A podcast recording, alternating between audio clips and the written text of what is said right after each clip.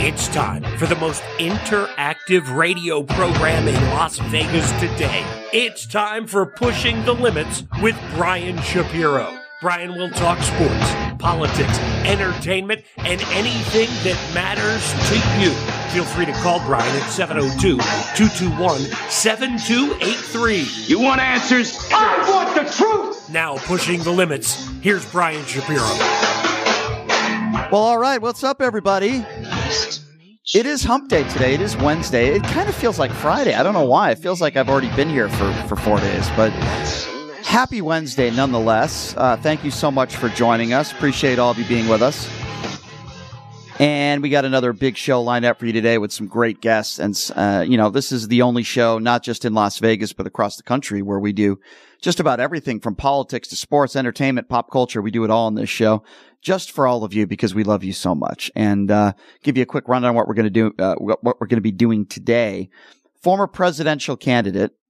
He also ran for mayor of New York City. You know this guy. He's starting his own party called the Forward Party, an independent in the middle party, as he describes it. Andrew Yang, former presidential candidate, will be joining us here at the bottom of the hour. So that's going to be a lot of fun. Looking forward to that. A lot of controversy in the NBA. And I haven't really talked a lot of NBA on this show, but, uh, we've heard of the term hack a Shaq. Well, it was hack a Drummond last night with the Celtics up 20. Why? Because the NBA midseason tournament, which will be here in Las Vegas. Yes, I will be sitting courtside for that with Vivica A. Fox. I had to, uh, throw that one in there as well and name drop because I'm such a name dropper. But uh, in all seriousness, the Celtics were following Andre Drummond in the fourth quarter up 20 points. Why were they doing that? Because they needed to win by 24 based on the seedings. And there's a lot of people on the Chicago Bulls that didn't like that, including their head coach, uh, former NBA veteran and former coach Paul Mokeski will be joining us in studio to get his thoughts on that in the NBA midseason tournament and how the Golden State Warriors just completely choked last night uh, we'll get into all that. A lot of stuff to get to as far as the NBA is concerned. Okay. So you may or may not know that defense officials have been accusing Republican Alabama Senator Tommy Tuberville of jeopardizing America's national security. Now, I would tend to agree with that statement. Tuberville has brushed off the criticism and he's vowed he will not give in.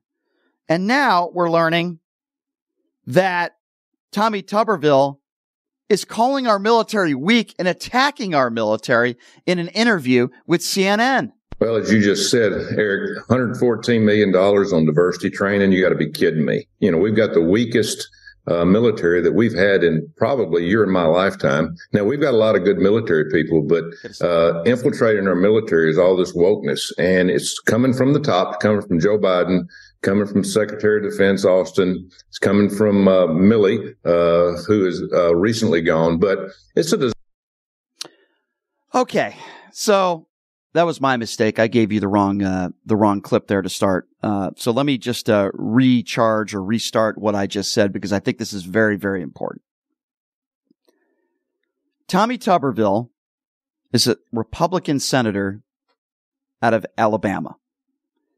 Defense officials across the country have accused him of jeopardizing America's national security with his hold on roughly 300 military promotions, raising the stakes in a clash over abortion policy that shows no signs of easing up anytime soon. Now, Tommy Tuberville is brushing off the criticism and he's making the rounds on Fox News. Here's what he had to say about this issue. Well, as you just said, Eric, $114 million on diversity training. You got to be kidding me. You know, we've got the weakest uh, military that we've had in probably a year in my lifetime. Now we've got a lot of good military people, but uh, infiltrating our military is all this wokeness, and it's coming from the top, coming from Joe Biden, coming from Secretary of Defense Austin, it's coming from uh, Milley, uh, who is uh, recently gone. But it's a so he's saying it's a disaster. He's calling our military weak. What if you're one of those brave men and women in uniform risking your life for this country and you hear this bozo right wing clown buffoon in Tuberville who's not letting some of you get the promotions that you absolutely deserve because of his opinions on abortion and he's calling you weak. How dare you? How dare you make statements like that? It's ridiculous. It's absurd. And now he's doubling down on that and he's making the situation even worse for himself. I've talked to admirals and generals. I've had people call me. Now, I've had people call me over the holidays saying, keep doing what you're doing. We're not having any problem. Uh, what are those people? Well, there's, there are people that, that are in the military. Uh, I, I, wouldn't throw anybody underneath the bus, but. Uh, you can't name names? No, I'm not going to name anybody, but it's, it's good to hear from people that are actually doing what they're doing. Is there anybody on this planet that believes Tommy Tuberville? When he says that he's spoken to brave men and women in uniform and they say, keep doing what you're doing. And don't you find it very interesting that Manu Raju, who's a really good reporter, says you can't name names when he claims that he's spoken to these generals and these brave men and women in uniform that say, keep doing what you're doing. And how convenient that Tommy Tuberville won't mention any names because Tommy Tuberville is a liar, ladies and gentlemen. He's a liar. And then there's the story you might have heard this General Eric Smith, a brave man who suffered a heart attack, having to work two jobs because he didn't get the promotion that he was supposed to get because Tommy Tuberville blocked it.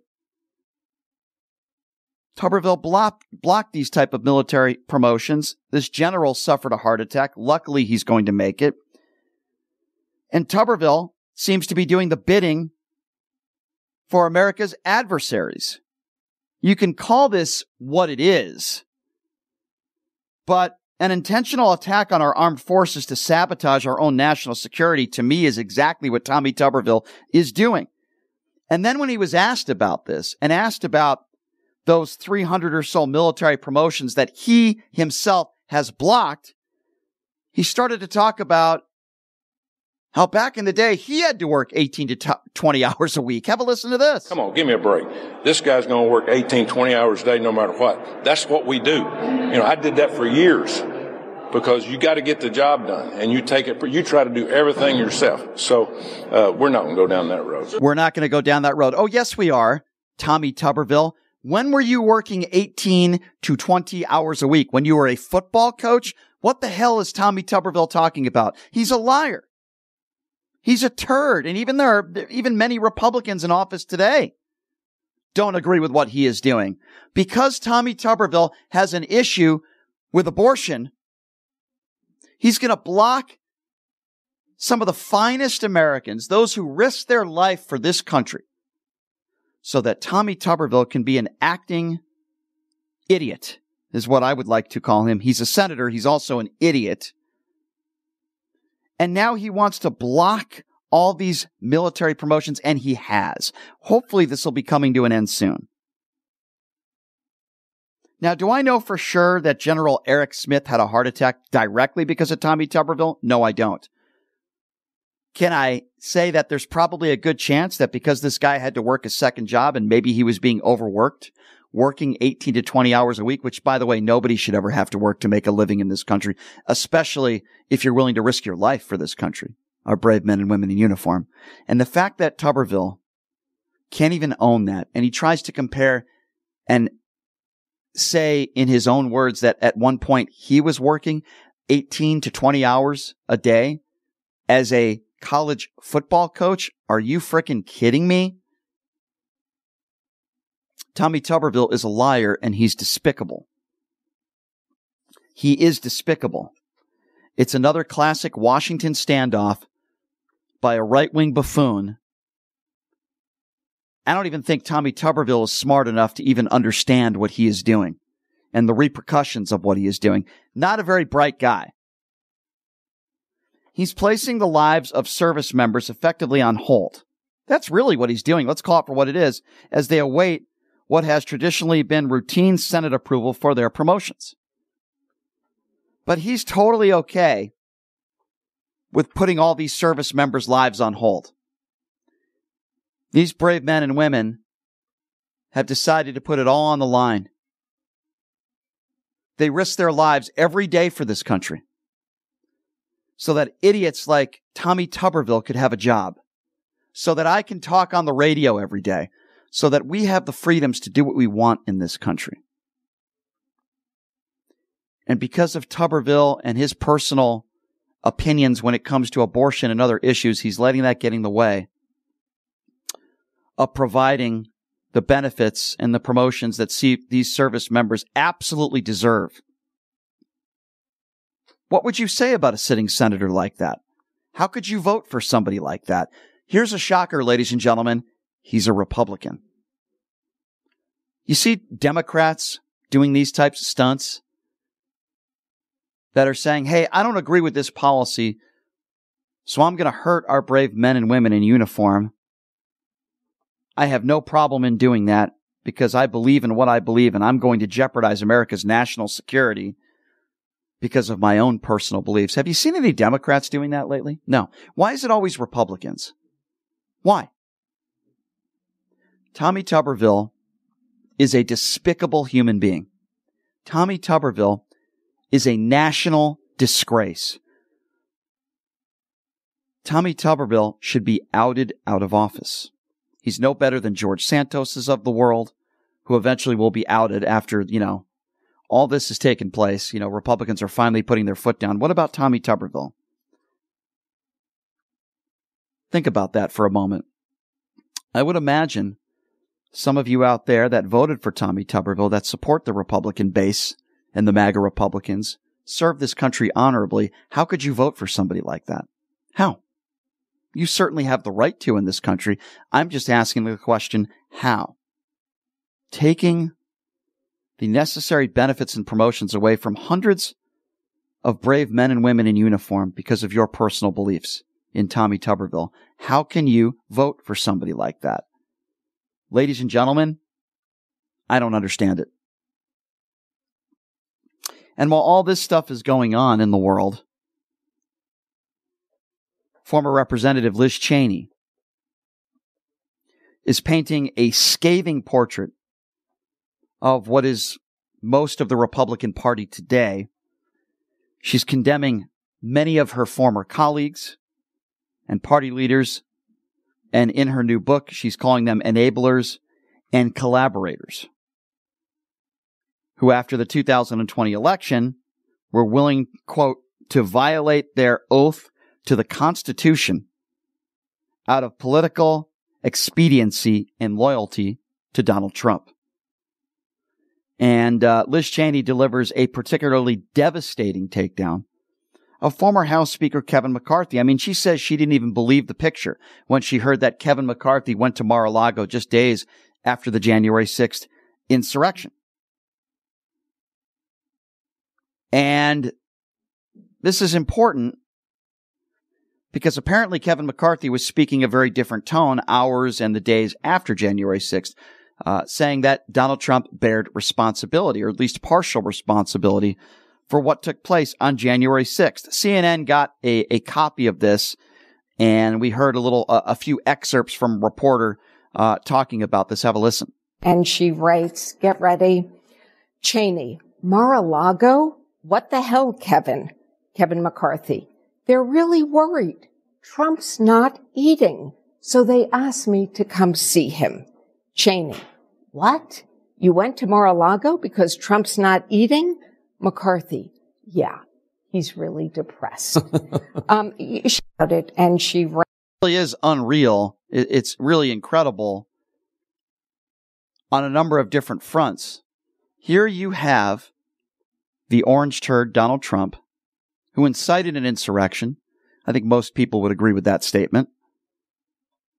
And then you have Kevin McCarthy, who just hours after calling out Donald Trump, saying that he bared some responsibility for what took place on January 6th, going to Mar-a-Lago. And when Liz Cheney asked him, why did you go to Mar-a-Lago? You went to Mar-a-Lago. Why? Oh, because Donald Trump's not eating. First of all, have you looked at Donald Trump? Has he gone a day without eating? I don't buy that for a minute. And number two, I think, you know, and I know Donald Trump wanted people to feel sorry for him. He wanted the Republican base to feel sorry for him. So Kevin McCarthy, being the brown noser that he is, goes out there to Mar-a-Lago, kisses the ring of Donald Trump, and people like Liz Cheney are like, well, what the F? Why, why, why would you go out there? You were just saying that Donald Trump bared responsibility for an insurrection. You all saw what happened. People died that day. And then McCarthy goes to Mar-a-Lago kissing the ring of Donald Trump. So I can understand that. Because Trump was depressed and not eating. Does anybody really believe that? Does anybody really believe that the narcissist Donald Trump after January 6th was depressed and he wasn't eating? I'm not buying that for a second. But apparently Kevin McCarthy did, or at least he used that as an excuse to go to Mar-a-Lago to kiss the ring of the president. Again, I'm not buying it for a second. This is where the Republican Party is at right now. And it's where it's been at for the most part since Donald Trump took office. And now we have a debate tomorrow. Gavin Newsom and Ron DeSantis will be debating tomorrow night. And of all people, Sean Hannity will be the moderator. I don't think you could find a worse moderator than Sean Hannity because he's beyond biased. So why why are they having this debate? Why is this taking place? Well, for once, Gavin Newsom called out Ron DeSantis and challenged him, and DeSantis accepted the challenge. There are a lot of people on social media today, yesterday, the last several days, on the far right that are attacking Gavin Newsom. If you recall, Gavin Newsom at one point was married to Kimberly Guilfoyle. And during that marriage, it's my understanding that Gavin Newsom had an affair with an acquaintance.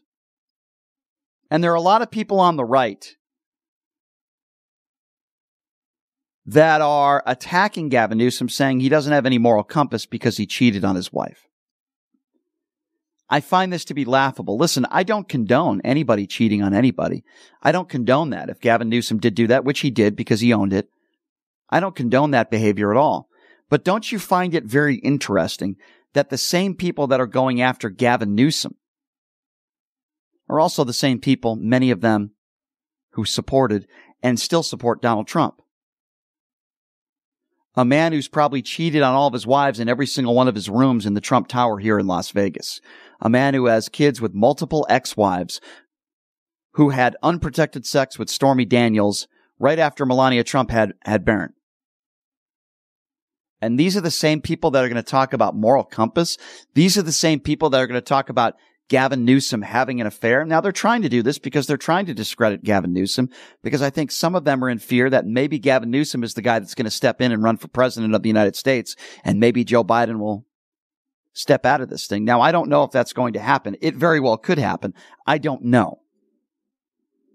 Here's what I do know. You can say what you want about Gavin Newsom, but there is no comparison between moral compasses with Gavin Newsom and Donald Trump. There's none. Zero. Don't talk to me about a politician that's had an affair when you support somebody who's a liable rapist.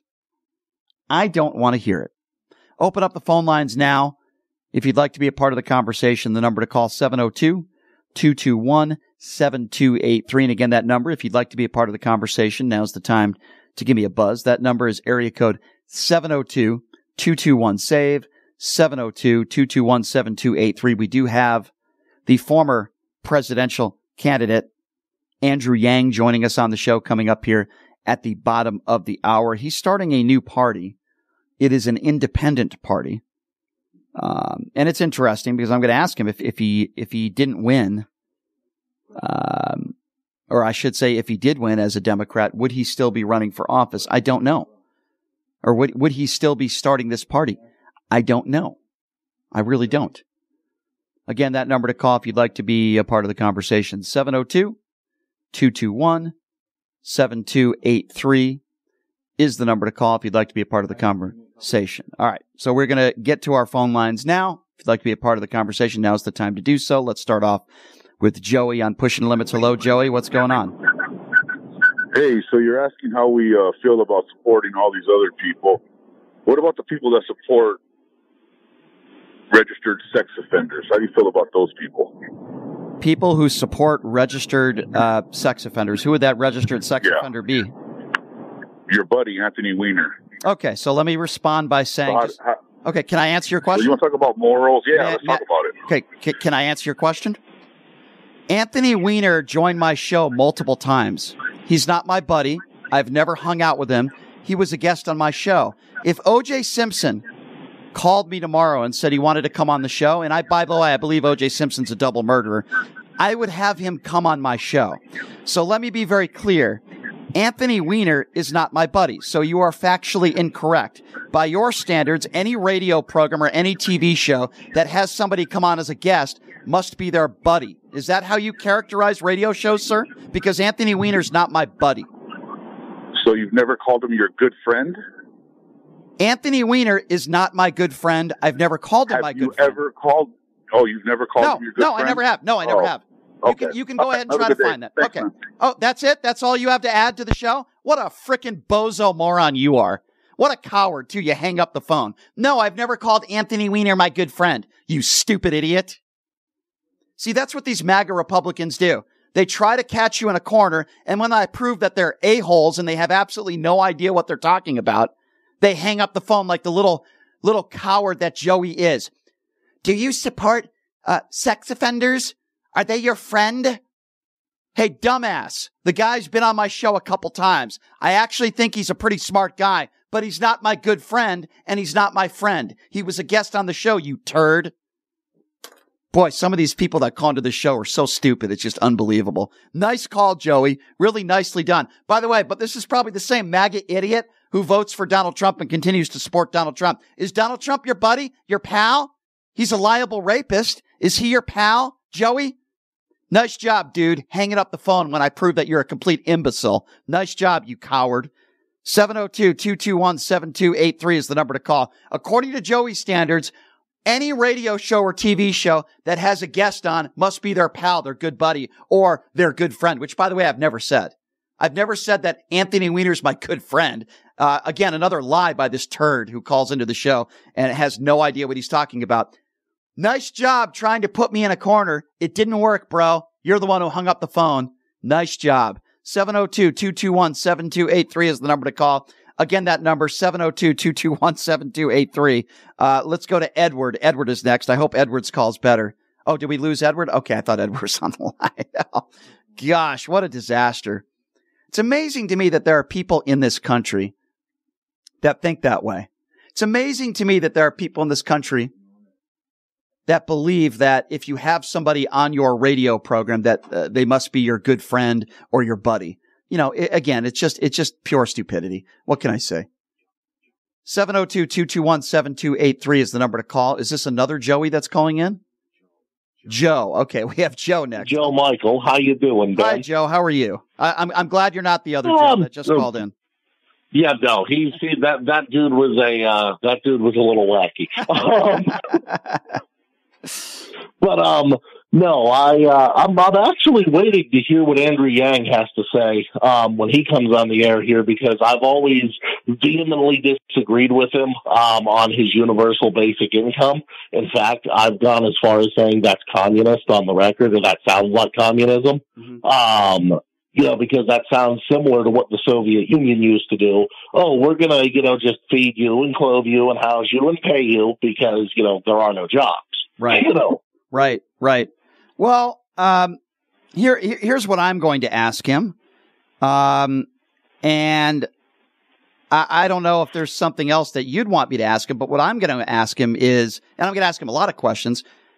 If he won on the Democrat side, if he became the mayor or he became the president, would he still be starting this new party? That, that's a question that I'm going to ask him. And I guess we'll have to wait and see, you know, what happens. yeah. Also, you made a pretty big Freudian slip earlier. What's that? Um, What's that? you, I, I think you meant to say that um, when you were talking about the veteran that had the uh, heart attack because of Tommy Tuberville. Never been a fan of Tuberville, by the way.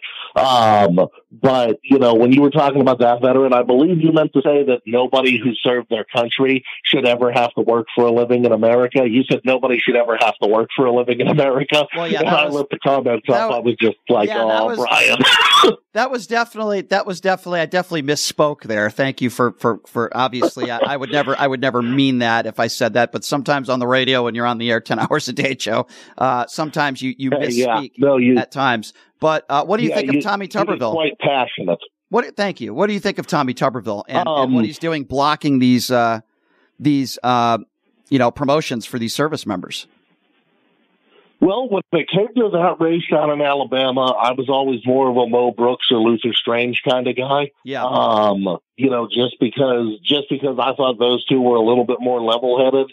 Yeah. I, I don't like how these sports people run for office and then think they know what they're doing when they get there. Right. You know, yeah, having having you know ha- having business experience or being a lawyer, and then you take a job coaching a football team or something after you know Right, after right. you close your legal practice or something. Right. Okay, then maybe there's a may- maybe you have a leg to stand on there, you know, or you run a successful business for a lot of years, retire, and decide, you know what, I'm going to go to I'm going to go be a college football coach, so I have something to do in my retirement. You know, that's a different story. Of but course. Yeah. you know, these people were like, like Herschel Walker, for example, Oh, worst boy. candidate the Republicans probably ever put up for office. Yeah. I agree. You know, and yeah, te- terrible candidate. And because he's a football player, he's supposed to know what he's talking about. No, he's going to say whatever his handlers tell him to say Right. when he goes out on stage. You know, you know, in, in that race, we really, really, really needed, you know, pretty much anybody else. No, no. Listen, I'm with you, my friend. I, you know. I, I, I'm with you, and I appreciate your comments. We got Andrew Yang coming up. I'm, I'm curious to know what you think of, of him and how the interview goes, my friend Joe. I always appreciate your call. Always appreciate your comments, and and and look forward to talking to you again. Thank you for the call, Joe. Appreciate you. All right. See you later. Thanks, Joe. Uh, all right, we're going to take a quick break, and when we come back, uh, former presidential candidate Andrew Yang will be joining the program. Take a quick break. Be back right after this. It's pushing the limits right here on KSHP.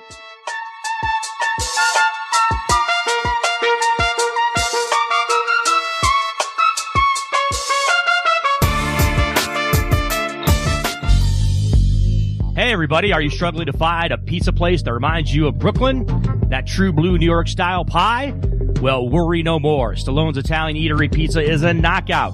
We're located at 467 East Silverado Ranch Boulevard, just off of Premier Road, half a mile east of South Point Casino, just minutes from the Las Vegas Strip. Come by and grab a slice of pie. Plus, check out our Brooklyn inspired Italian cuisine. Our sandwiches are super.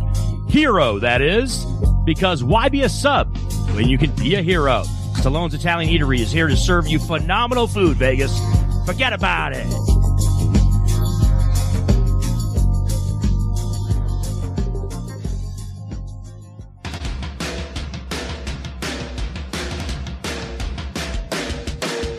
Hey everybody, it's Brian Shapiro from Pushing the Limits here. I want to tell you guys about my good friends at the Postal Annex. They have a notary signing agent on site daily, no appointment needed, and they offer a full scale of printing services from shipping labels to documents, business cards, banners, photos, and business signage. They're your passport service headquarters. They offer passport photos and they can renew your adult passports. Traveling in a hurry, they can get those passports to you within seven days or less. Mailbox rentals with a physical street address, and they also receive your packages from Amazon, UPS, FedEx, USPS, and more. Here's the best part. If you're a Pushing the Limits listener, they have an introductory rate of only 39 bucks for a three-month service. You can't beat it. Give them a call. 702-873-8005. Check them out at 6130 West Flamingo Road. It's the Postal Annex. Tell them I sent you. Buying or selling a home is a huge life event that requires guidance from an expert in the industry and community. My name is Blake Guinn. You may recognize my name as my grandfather was the best governor the state of Nevada has ever had. Growing up in Las Vegas, I've come to know this community intricately. Now, I am raising a family here as well. So I understand all the issues impacting our home and quality of life. As the top realtor for the number one real estate team at Keller Williams, you can have confidence in my experience, knowledge, and track record. When it comes to buying, selling, or investing in real estate, choose a name you can trust and someone who understands the community you call home. Call Blake Guinn today and experience the difference of a trusted expert. 702 5 540 3311.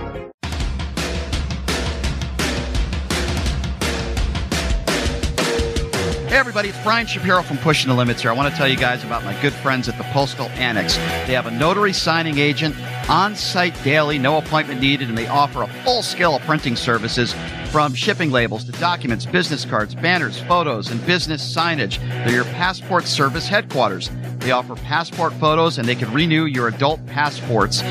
You're traveling in a hurry, they can get those passports to you within seven days or less. Mailbox rentals with a physical street address, and they also receive your packages from Amazon, UPS, FedEx, USPS, and more. Here's the best part. If you're a Pushing the Limits listener, they have an introductory rate of only 39 bucks for a three-month service. You can't beat it. Give them a call. 702-873-8005. Check them out at 6130 West Flamingo Road. It's the Postal Annex. Tell them I sent you. Buying or selling a home is a huge life event that requires guidance from an expert in the industry and community.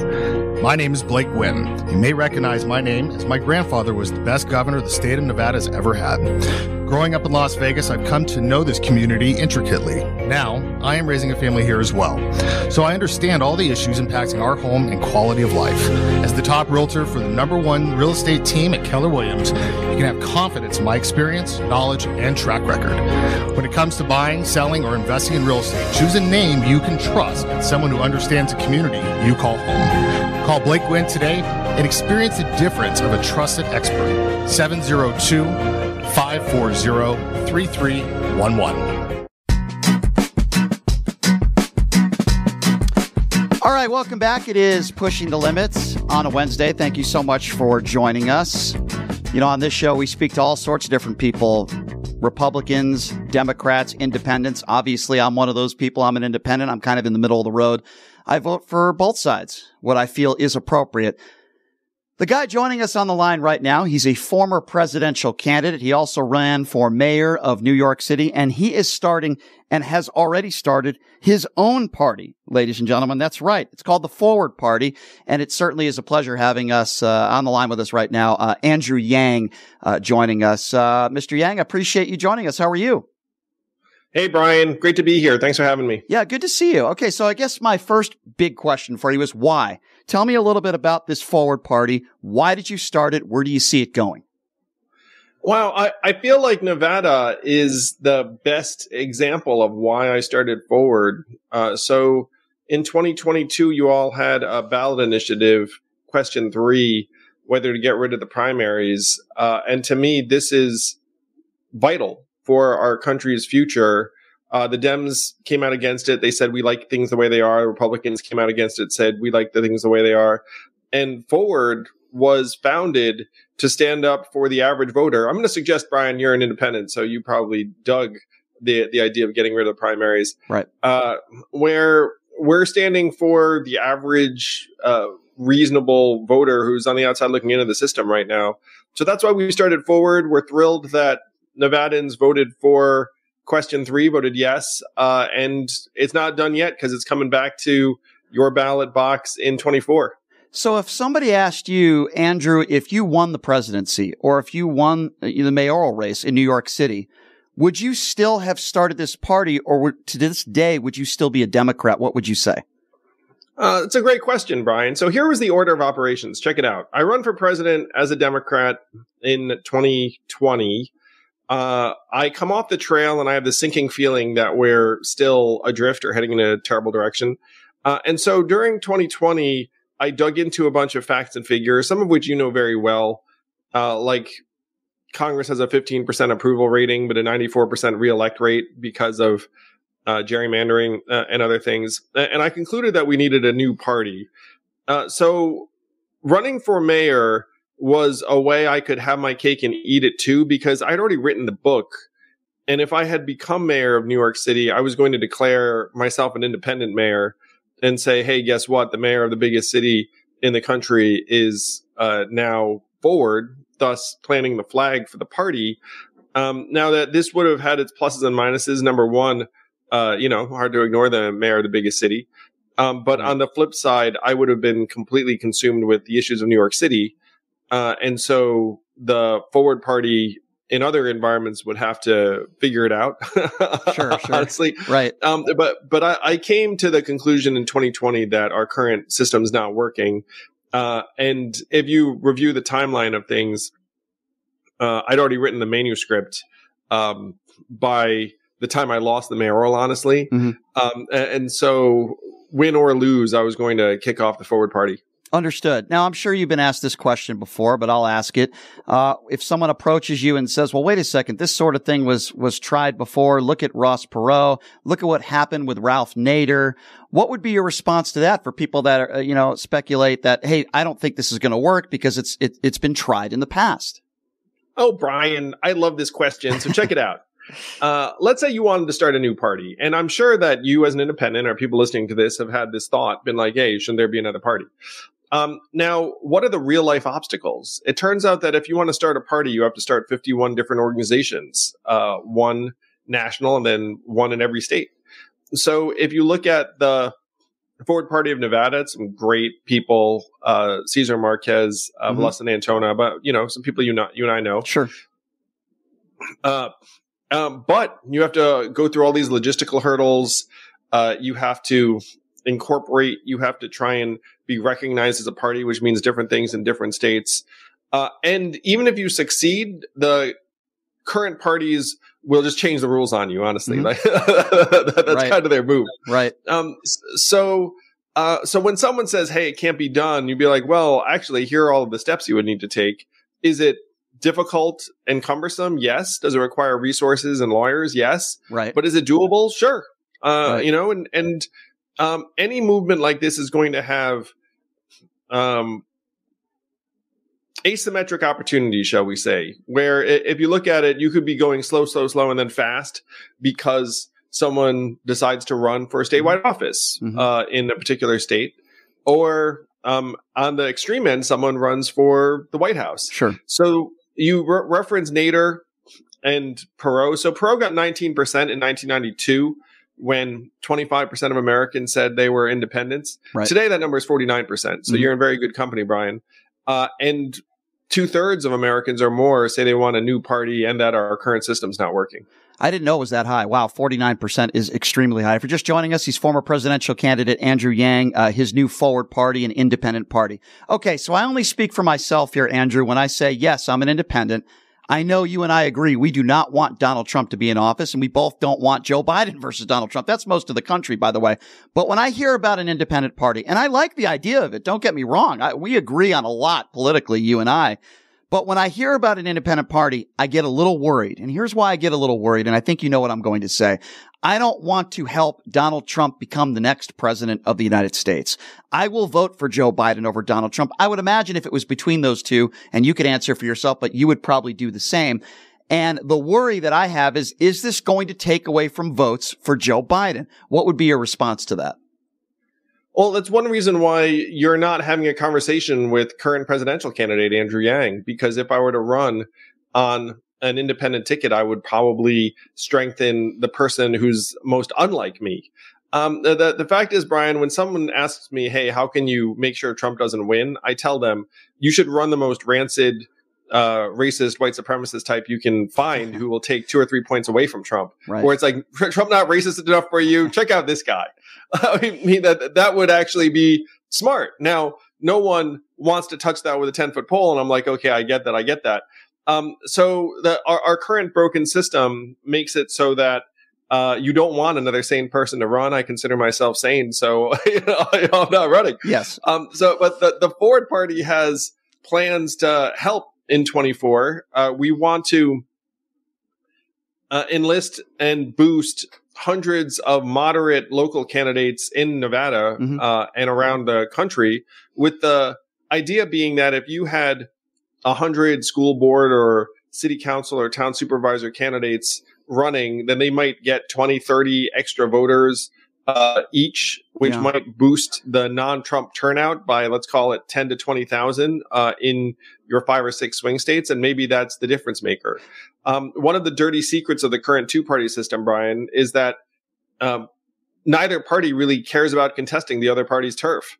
If you go to rural Nevada, you're not going to see lots of Democrats running right, in right. a deep red district. Of course, yeah. Um, in, in part because the parties are financial operations, and they're like, why are we going to waste money? Right. Um, so, so nationwide, seventy percent or so of offices are uncontested or uncompetitive. Um, so, if you want to help things, what you want to do is create competition in more places. I want to ask you about somebody that calls himself now a fellow independent, which is Robert F. Kennedy Jr. I could tell you I wouldn't vote for him, even though I agree with him probably on 90% of what he believes in. I don't like his conspiracy theories with the vaccines. I don't like some of his statements he's made about Ukraine, and I just spoke with him a few weeks ago. What do you make of Robert F. Kennedy Jr.? And is he a guy that you would want to accept in your forward party? And have you talked to him about that? Uh, there are people uh, who are very excited about RFK's message. I think he's a, a very uh, compelling messenger. Um, you know, uh, what's interesting is that his run uh, seems to actually help Biden and hurt Trump uh, because of the nature of RFK's appeal, according Agree. to the polls that I've seen. Uh, so I don't know RFK well enough to have an opinion as to, uh, you know, like I mean, I have a lot of friends who are supporting him, but uh, like I haven't spent enough time with him to have a judgment um, in that regard. I will say that the major opportunity that most people are missing in this race uh, is Dean Phillips challenging Joe Biden in the Democratic primary. Um, if your goal is to defeat Donald Trump, I don't think you want Joe Biden as your candidate. Uh, you know, Joe Biden's losing in five of the six swing states. Joe Biden's going to be 82 years old in 2024. Mhm. Uh, Joe Biden's old and unpopular. Those are two adjectives that are accurate. well, let me ask you that. I agree with you. Andrew, listen, I agree with everything you just said. But with that being said, in the next year or so, how do you, how do you see this thing playing out? You've been doing this for a while now. You, you you're pretty juiced into what's going on here. Do you think that Joe Biden is going to back out, and it could be a guy like a Gavin Newsom, who, by the way, has a debate, as you know, with Ron DeSantis tomorrow night? Or do you see this being Joe Biden, you know, you know, stubborn, I guess is the word that I would use because a lot of Democrats don't want him to run for office again because of his age, not because I think he's a bad guy. Uh, he's, like you said, he's just a little bit too old. How do you see this thing playing out over the next year? And do you think you can see somebody like Gavin Newsom jumping in there? Okay, here's the inside scoop as I hear it, Brian. Uh, the stuff we're hearing is that it is sincere that Joe wants to run, is running, Jill wants him to run, is running. There are a bunch of people one level out that are nervous, very, very nervous. Um, but it, it's Joe, Jill, and Joe appointed the head of the DNC, Jamie Harrison. Uh, so as long as that uh, triad is, uh, you know, directed towards the campaign, um, nothing changes. Um, now, in that environment, the question is, can you actually show him the light or uh, compete him to a uh, compete with him to a point where he says, you know what, I'm going to go out like a George Washington style statesman and not lose uh, or even compete in his party's primary. So you set up the primary um, to try and minimize competition, and then he's gone to the Gavin Newsom's and Gretchen Whitmer's and said, do not run. Wait until 2028. Everyone has stood down except for Dean Phillips. Dean Phillips is the only guy with a backbone, honestly, who's like, "Fuck you guys." Like, like I, I'd rather run and risk my career than just give the country to Trump, which is what I think is going to happen if Joe Biden's the nominee. So let's say Dean Phillips puts up a big number, even beats Joe Biden in New Hampshire, which I think is very possible, given that the state has rejected Joe Biden three times, and that was before he demoted them for South Carolina. Right. So on January 23rd of next year, if Dean Phillips upsets Joe Biden, I think that that creates an environment where Joe Biden looks around and says, "You know what? I am going to uh, go, go out." Uh, and, and this has happened in in uh, in the past, where Lyndon Johnson uh, only beat. I think it was Mc- McCarthy by seven points in New Hampshire, and it was humiliating enough where he said, "Fuck it, like I, I don't want to be the incumbent who loses the primary to the upstart." Uh, but the reality is, a majority of Democratic voters aren't comfortable with Joe being the nominee. If so, if Dean Phillips becomes a thing, this all can happen. If that does happen, can you see somebody like Gavin Newsom uh, stepping in? Oh, totally. And so this is one of the the disgusting things about what's going on right now, Brian. Check it out. The DNC is essentially a clutch of X hundred very, very senior party officials. They've been told by Joe Biden, stay in line. They're like, sure, we're cowards. We're going to stay in line. Um, then Dean Phillips is like, hey guys, this is dumb. Um, so we're, we're, I'm going to challenge you.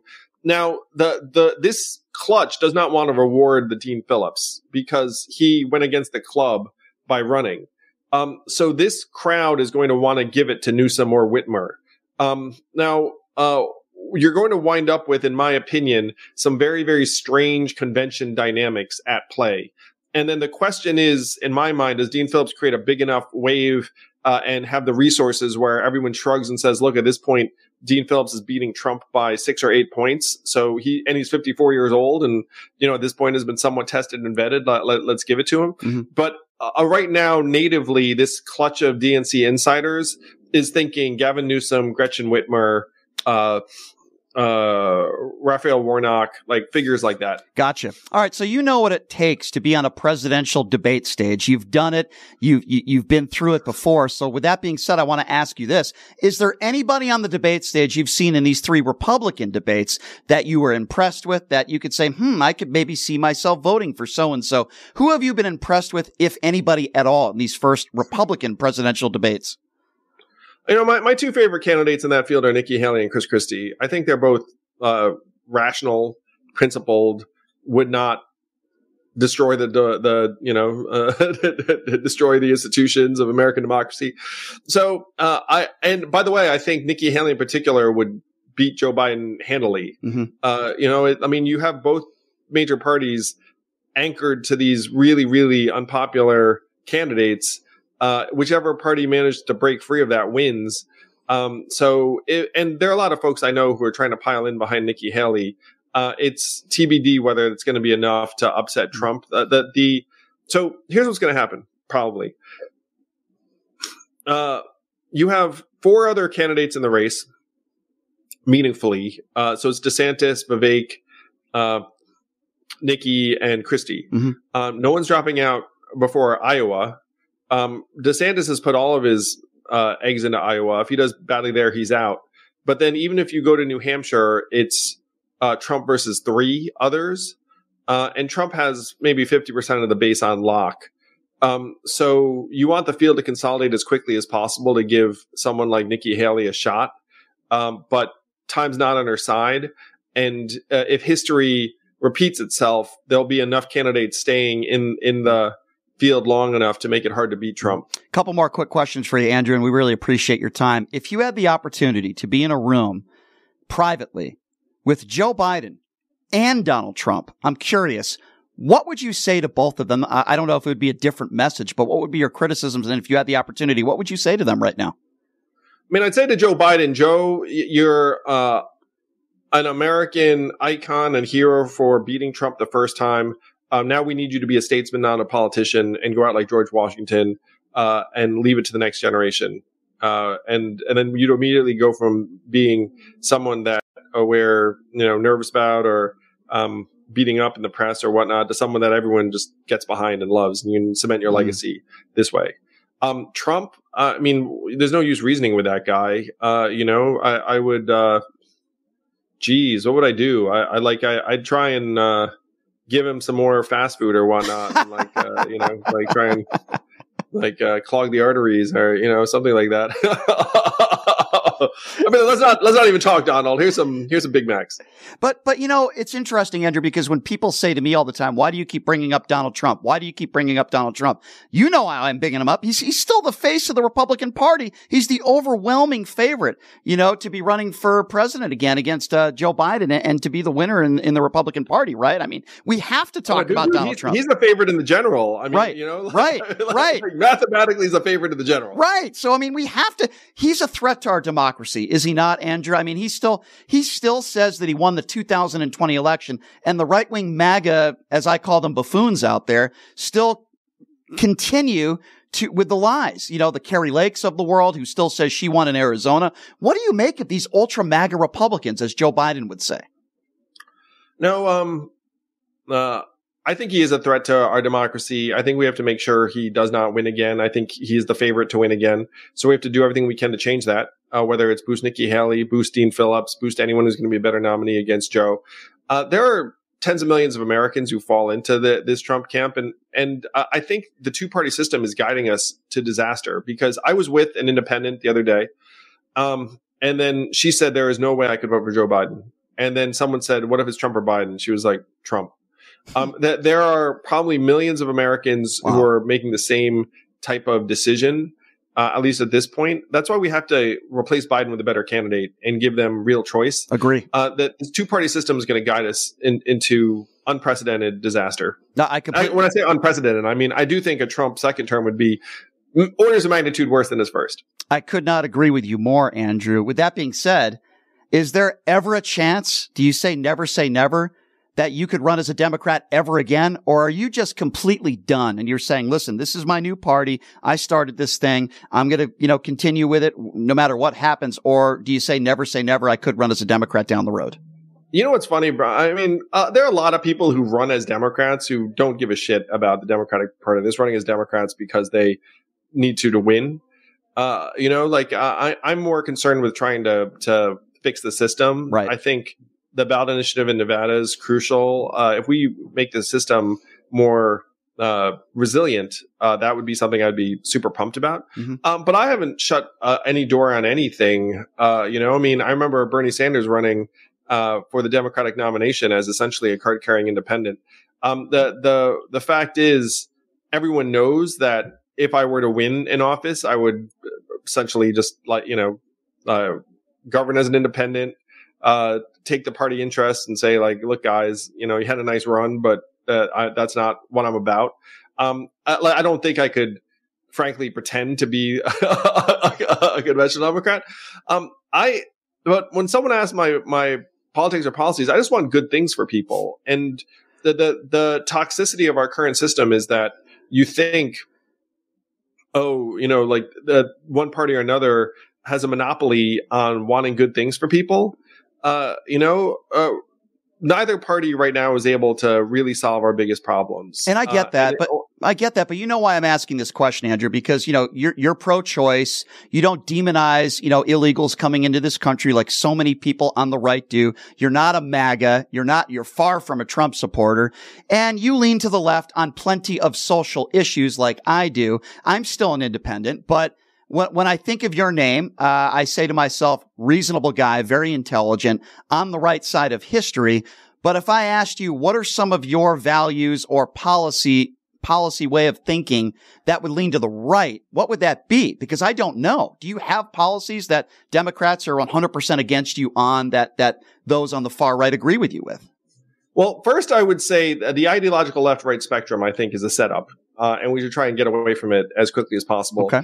Um, that said, the the things that came to mind for me when you said this are around uh, addressing homelessness, right. uh, public safety, education. There are some things that I believe uh, that probably strike folks as a little bit more uh, middle of the road or even somewhat uh, center right. Like I, I, was endorsed by the police captains and the firefighters when I ran for mayor, and standing with those guys was something I was really proud of. Mm-hmm. You know, I mean these these were guys who risked their lives and uh, uh, and uh, you know, like uh, in, in, my mind, like Shar is like in any profession, are there people that are jerks and problematic? Yes, but you know, uh, like generally speaking, if you just took the average um, certainly, the average firefighter. I mean, that's for damn sure. sure I mean, th- th- those guys yeah.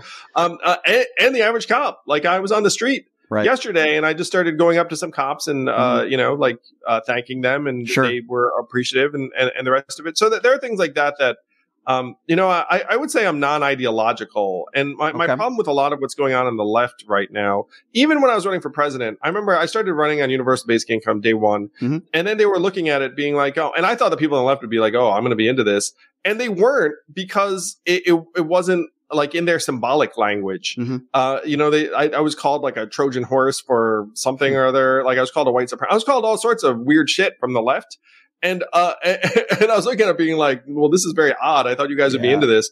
Uh, and, and, then there was an evolution where they were like, oh, maybe we actually are into fighting poverty. Like maybe, maybe that's a good idea. Yeah. So, so there's like an ideological strain over there that like I, I don't fit with. Sure. I, I, just want things to work, work better for people. Mm-hmm. And for some of those things, I think you need to get homeless people into better situations. I think you need cops and firefighters to be motivated and, and, and more, sure. you know, it's like, so, so I, I don't know how that strikes you ideologically.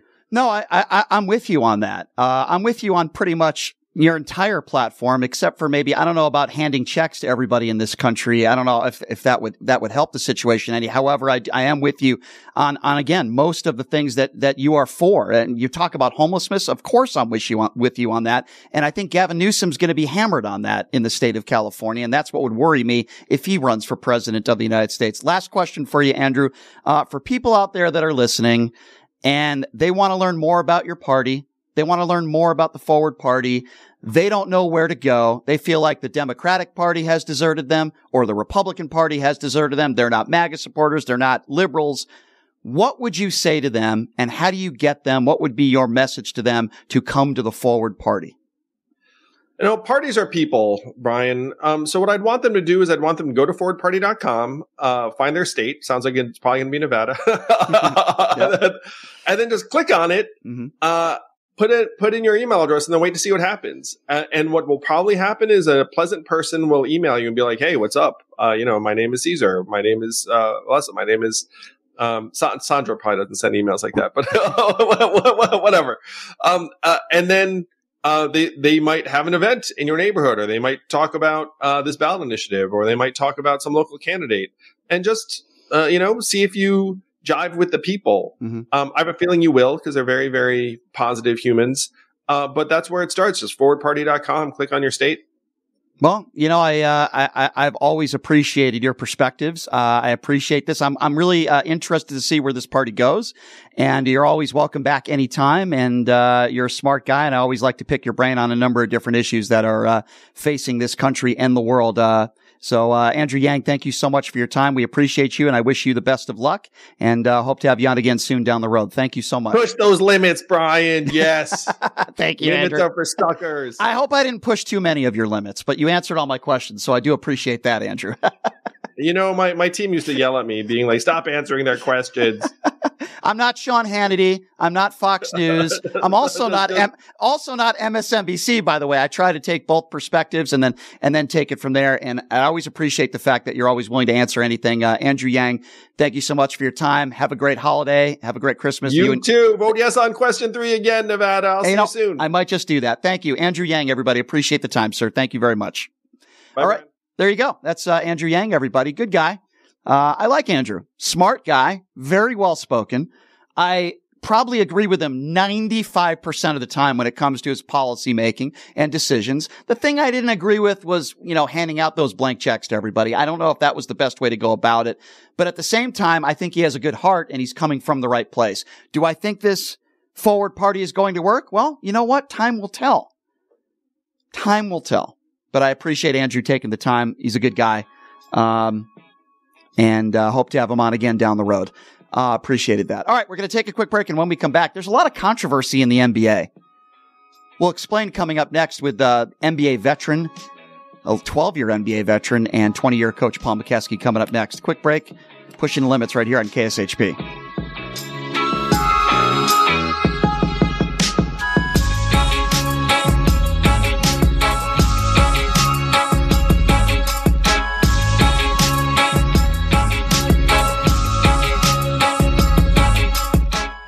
To your health, Monday morning at 7 on KSHP North Las Vegas, AM and FM, K29 6HP North Las Vegas, and KSHP.com. Hey, everybody, are you struggling to find a pizza place that reminds you of Brooklyn? That true blue New York style pie? Well, worry no more. Stallone's Italian Eatery Pizza is a knockout. We're located at 467 East Silverado Ranch Boulevard, just off of Premium Road, half a mile east of South Point Casino, just minutes from the Las Vegas Strip. Come by and grab a slice of pie. Plus, check out our Brooklyn inspired Italian cuisine. Our sandwiches are super. Hero, that is. Because why be a sub when you can be a hero? Stallone's Italian Eatery is here to serve you phenomenal food, Vegas. Forget about it.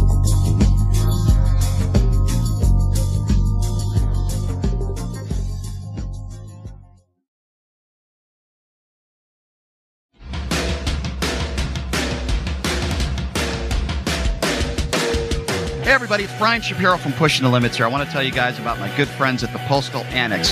They have a notary signing agent on site daily, no appointment needed, and they offer a full scale of printing services from shipping labels to documents, business cards, banners, photos, and business signage. They're your passport service headquarters. They offer passport photos and they can renew your adult passports.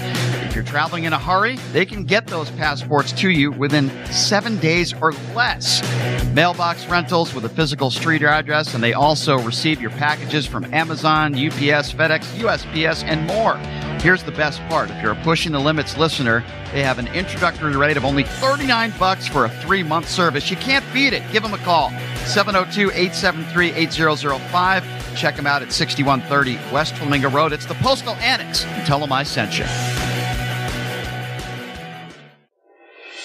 Buying or selling a home is a huge life event that requires guidance from an expert in the industry and community. My name is Blake Guinn. You may recognize my name as my grandfather was the best governor the state of Nevada has ever had. Growing up in Las Vegas, I've come to know this community intricately. Now, I am raising a family here as well. So I understand all the issues impacting our home and quality of life. As the top realtor for the number one real estate team at Keller Williams, you can have confidence in my experience, knowledge, and track record. When it comes to buying, selling, or investing in real estate, choose a name you can trust and someone who understands the community you call home. Call Blake Guinn today and experience the difference of a trusted expert. 702 540 3311. Locally owned and operated, come on down to Academy of Hair Design located at 5191 West Charleston Boulevard, number 150, today to begin your career in cosmetology. There is something for everyone from cosmetology to nail technology. You will be able to have the hands on training that is needed to succeed in this career field. Call 702 878 1185 or visit www.ahdvegas.com today. The London Bridge Resort in Lake Havasu is the perfect place to vacation in style. Their beautifully designed suites include stunning views, a kitchenette, and free Wi Fi. The well reviewed and affordable resort has tons of amenities, including a breakfast buffet, kids camp, a nine hole golf course, three pools, a marina, boat tours, a water slide, and a great nightlife scene. London Bridge Resort is centrally located in Lake Havasu City, Arizona.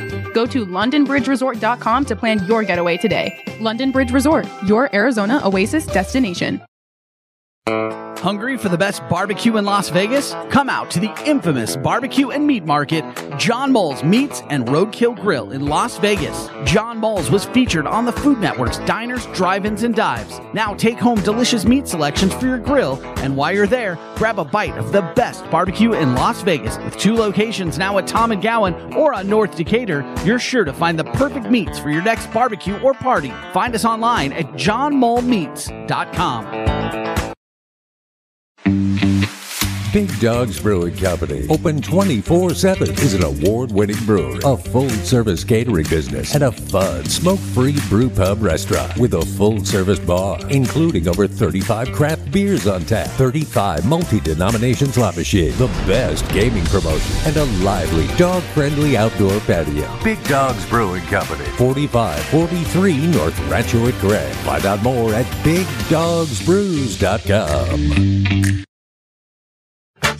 Steiner, the Nevada style pub invites you to play the best tavern, keno, and video poker in Vegas. Promos are how we roll to make the most of your gaming dollars here with us. Come play our proud partner gaming promotion, Fly Aviators Fly, and receive daily free play, bonuses, and more. With a chance to win awesome brand of prizes and big money for all the jackpots each week. It's not only great gaming that Steiner's Pub has, it's the 24 awesome rotating draft beers Vegas' best appetizers to match. So join us in supporting your Las Vegas Aviators, Golden Knights, Lights, Aces, and the Raiders as we make history in Vegas. Steiner, the Nevada style pub at 8410 West Cheyenne, 1750 North Buffalo, and Las Vegas Boulevard at Windmill. Steiner's, I love this place.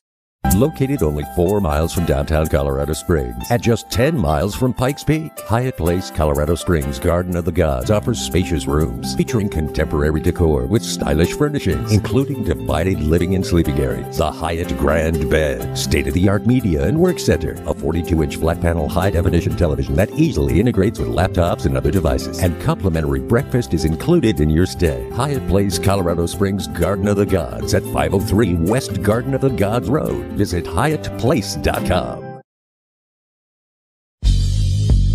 Hey, everybody, are you struggling to find a pizza place that reminds you of Brooklyn? That true blue New York style pie?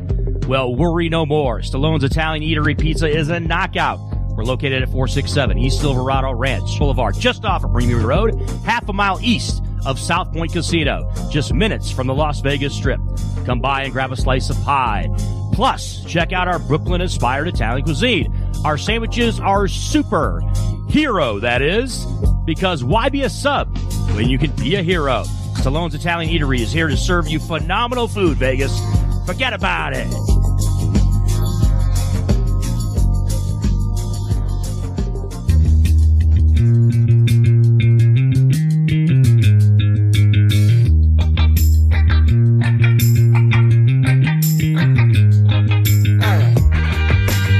All right, welcome back. It is Pushing the Limits right here on KSHP. Thank you so much for joining us. That was fun talking to uh, former presidential candidate Andrew Yang. Appreciate his time. If you're thinking of buying or selling a home, I got to tell you right now, there's nothing better than to call my good friend Blake Guinn from the Keller Williams Group. Why? Well, first of all, his late great grandfather Kenny Guinn, one of the best governors we've ever had. Why do I bring that up? Because this family's lived in Vegas their entire life. Blake knows this city inside and out. They also helped my he also helped my family. Great information on because as they were thinking of uh, buying a home here, you won't find a better person that's more qualified and a better dude. So please give my good friend Blake Guinn a call at 702 540 3311. Here's the best part you give him a call, you're going to get $1,000 cash back on a purchase. Again, that number 702 540 3311. Give Blake Guinn a call from the Keller Williams Group and tell him I sent you. So normally, the big fella, the 12 year NBA veteran and 20 year coach, Paul Mokeski usually joins us on Thursdays, but he's joining us today on Wednesday. And what a great day for him to join us because there is so much to talk about with him, including uh, Mark Cuban's sell of the Dallas Mavericks to uh, Miss Adelson. Uh, we got to talk a little bit about uh, the debacle, which was uh, the Golden State game last night, the midseason NBA tournament. I want to start with some controversy. Before I do that, let me introduce the big fella, Mr. Paul Mokeski. Mo, what's going on, my friend? What's up, man? It's uh, Good good, to to, be you. here on the hump day. Get over the hump. It is. I need to clarify something. Yes. That, that you are a close and personal friend of mine. Are you declaring that publicly on, on the radio? I am a close personal friend of Paul All Mokeski. right, there we go. I just want to get that on record. Not Anthony Weiner, just to be clear on that. Did Yes. you hear that, Joey? Yes. Joey, did you hear that? Is Joey listening? I am a close. And last I checked, Paul Mokeski hasn't been arrested for any sexual misconduct. As far as you know, Yeah, yeah. as far as I know. so yes, I am a good friend of Paul Mokeski's. Uh, I, I I know Andrew Yang, but I, I don't think I would call him a friend. Uh, at least not What yet. What an interesting dude, though. He is an interesting yeah, guy. He's got some great thoughts. Smart, a smart Oh, guy, yeah. interesting. I don't think his his forward party's going to work, but uh, doesn't mean you know I don't give him. You know, I mean, listen, I asked him if you if you had won as a Democrat, would you still be doing this party? He didn't really give me. I mean, he did kind of say, well, you know, I wrote my book as I was running. He'd still be a Democrat. Yeah. Let's call it what it is. And maybe it'll work um, locally, more locally first. it could, and I think that's his goal, and I think that's Yeah. fine. I think what he's doing is honorable, and and we'll see. Love if it, the name though. yeah, Forward. yeah, I think it's kind of cool. Listen, I I agree with Mr. Yang on just about everything, right? I, the only thing I didn't agree with him on, and I think that hurt his presidency as a candidate, was he wanted to give blank checks to everybody, and I'm like, I love that. yeah, I know that sounds Give me- good. what was it like fifteen hundred? Yeah, it sounds good on the tip of the tongue, but but I don't think I don't think it was a good idea. You But- know what's interesting is I, I think he pretty much made it clear that he thought if Biden runs, that Trump will win. Well, that very well might happen. I'm getting Yeah, very worried. scary is yeah, that is scary. So we're gonna have to wait and see how how this plays out. But he might be right. Um, anyway, Mo, there's a lot to get to and a lot to talk about. I want to start by talking about my Boston Celtics. Uh, so the way that the midseason NBA tournament works is point differential uh, can make the difference. Now, this isn't anything new in other sports. I mean, we see it in college football. We see it in a lot of different sports where point differential, if the records are tied, uh, that has a lot to do with it. so anyway, in the in the Olympics and the World Games and basketball too, it's it's it's worldwide. That's what happens. Exactly. So I mentioned that because the Celtics, I believe they needed to win by at least 24 points last night. I Something like that, yeah. Some, somewhere around there. And they're up around 20 points in the fourth quarter. And they're midway through the fourth quarter and they're playing the Chicago Bulls and the Bulls have a player who is a very good rebounder and very physical Used to Andre. Drummond. Yeah, uh, he's old now, but he used to be a, a, a One really of the top rebounders in the league. Yep. Point point being, he's still making tens of millions of dollars playing in the league. Yes. Always been a terrible free throw shooter. His days for the UConn Huskies. Yeah. Uh, okay, so what do the Celtics do? They do what I would have done if I was the head coach. They intentionally foul him. They do the hack a Shaq, and Which is uh, uh, within the rules. they didn't break any rules. No. And what did uh, Andre Drummond do? Well, he helped the Celtics because he made one out of six free throws because the guy can't shoot free throws. So there was a situation there where Donovan is talking with the head coach of the Boston Celtics and they're trying to he's trying to explain to Donovan, you know, what he's doing and why he's doing it. And then after the game, surprisingly enough, I've never been a huge Donovan fan. Listen to what he had to say after the game. No, I just you know Andre is is a veteran guy, and I you know to, I, I I I told him I'm like what what what are we doing here? You know, like I'm, I'm totally fine. Like I get it on keeping your guys in, wanting to get in. The league's made a big deal, but they also, in fairness to them, they got to deal with the rules too. You know, if they're trying to get into you know Vegas, there's things that they got to do. You know, and for me, it was just the, the fouling. And, and and Joe was great when I talked to him. He, I mean, he understood. And, you know, he didn't want to. He wasn't trying to do anything. But I also understand the situation he's in, in terms of he's they're trying to get to Vegas. So like it's just a tough situation, right? And I'm not gonna. I said this before. I'm not gonna.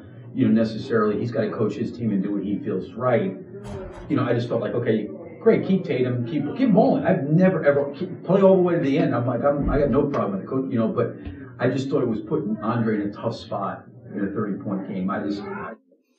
It was putting Andre Drummond in a tough spot in a 30 point game. Well, Mo, I want to get your opinions on this, but let me just start off by saying this. How about you make free throws? You're a professional basketball player. Okay. I'm not saying you have to be a 90% free throw shooter, but maybe 65 to 70, which is modest. If you're a 70% free throw shooter, guess what?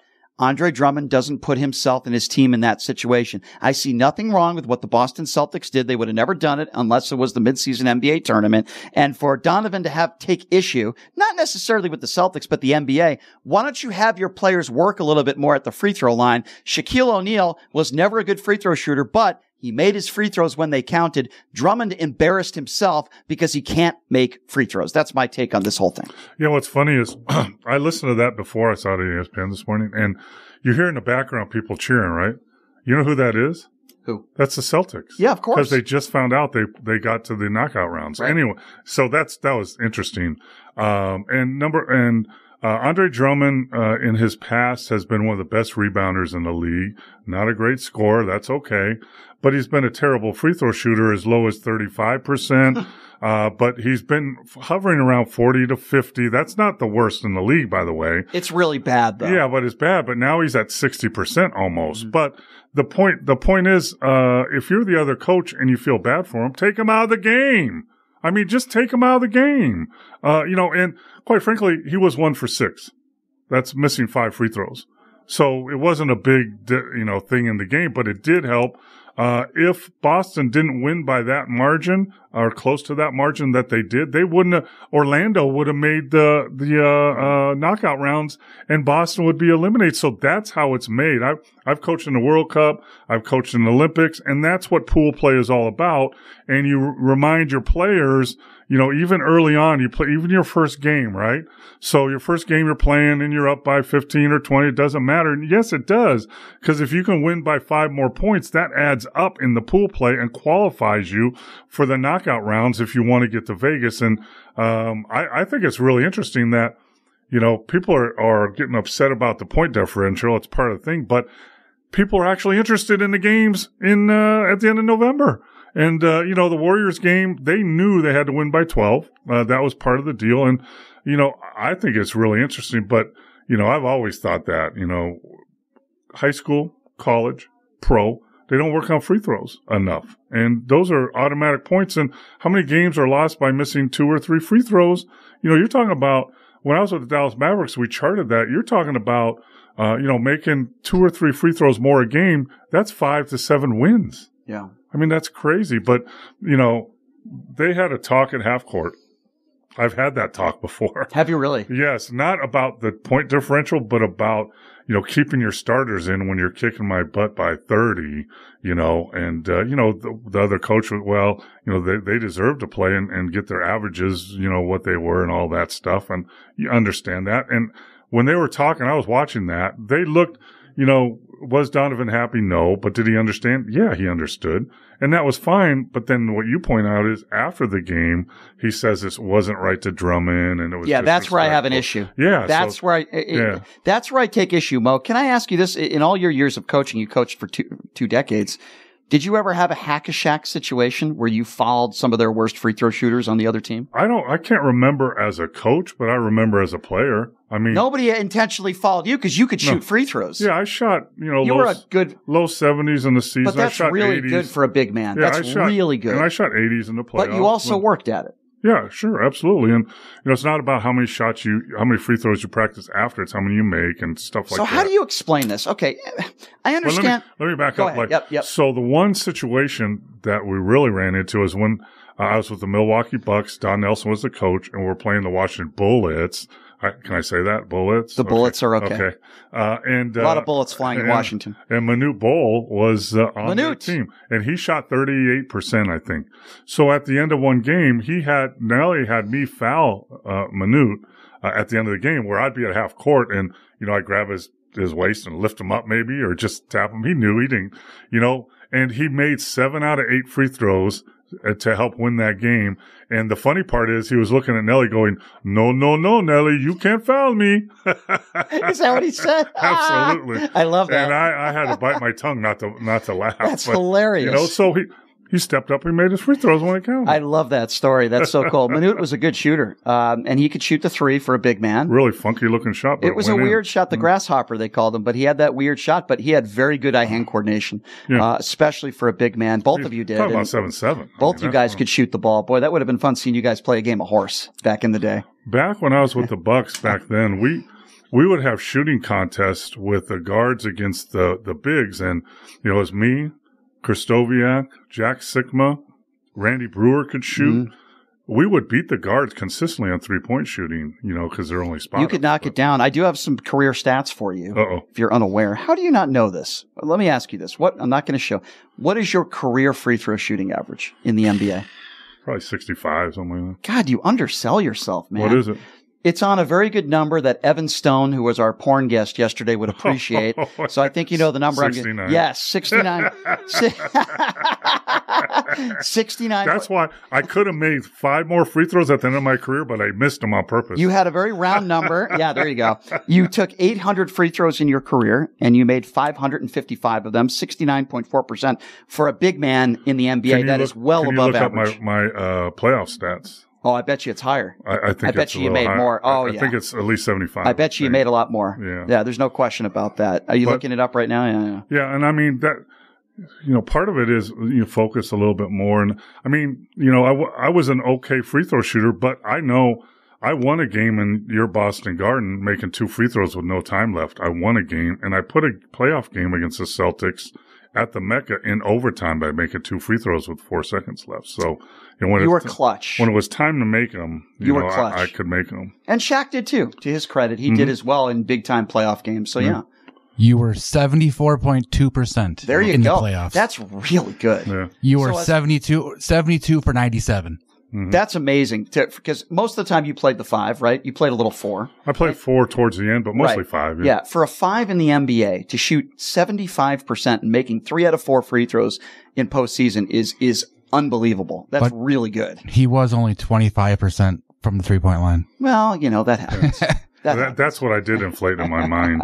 But you only took, you only, you only made one. You, you, you made four. Yeah. All right. But in regular season, I think one season I took 29, maybe. Can't remember. We'll look that up. Yeah, yeah. But um, anyway, I think we agree on this issue. I think Donovan is wrong.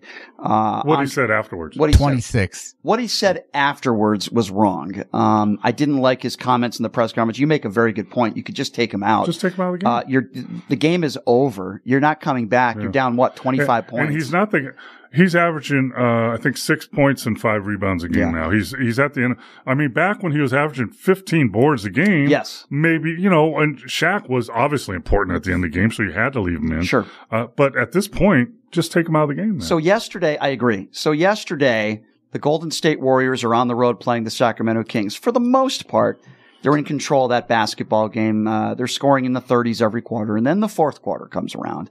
And I do not like the way the Golden State Warriors have played over the course of the last few months.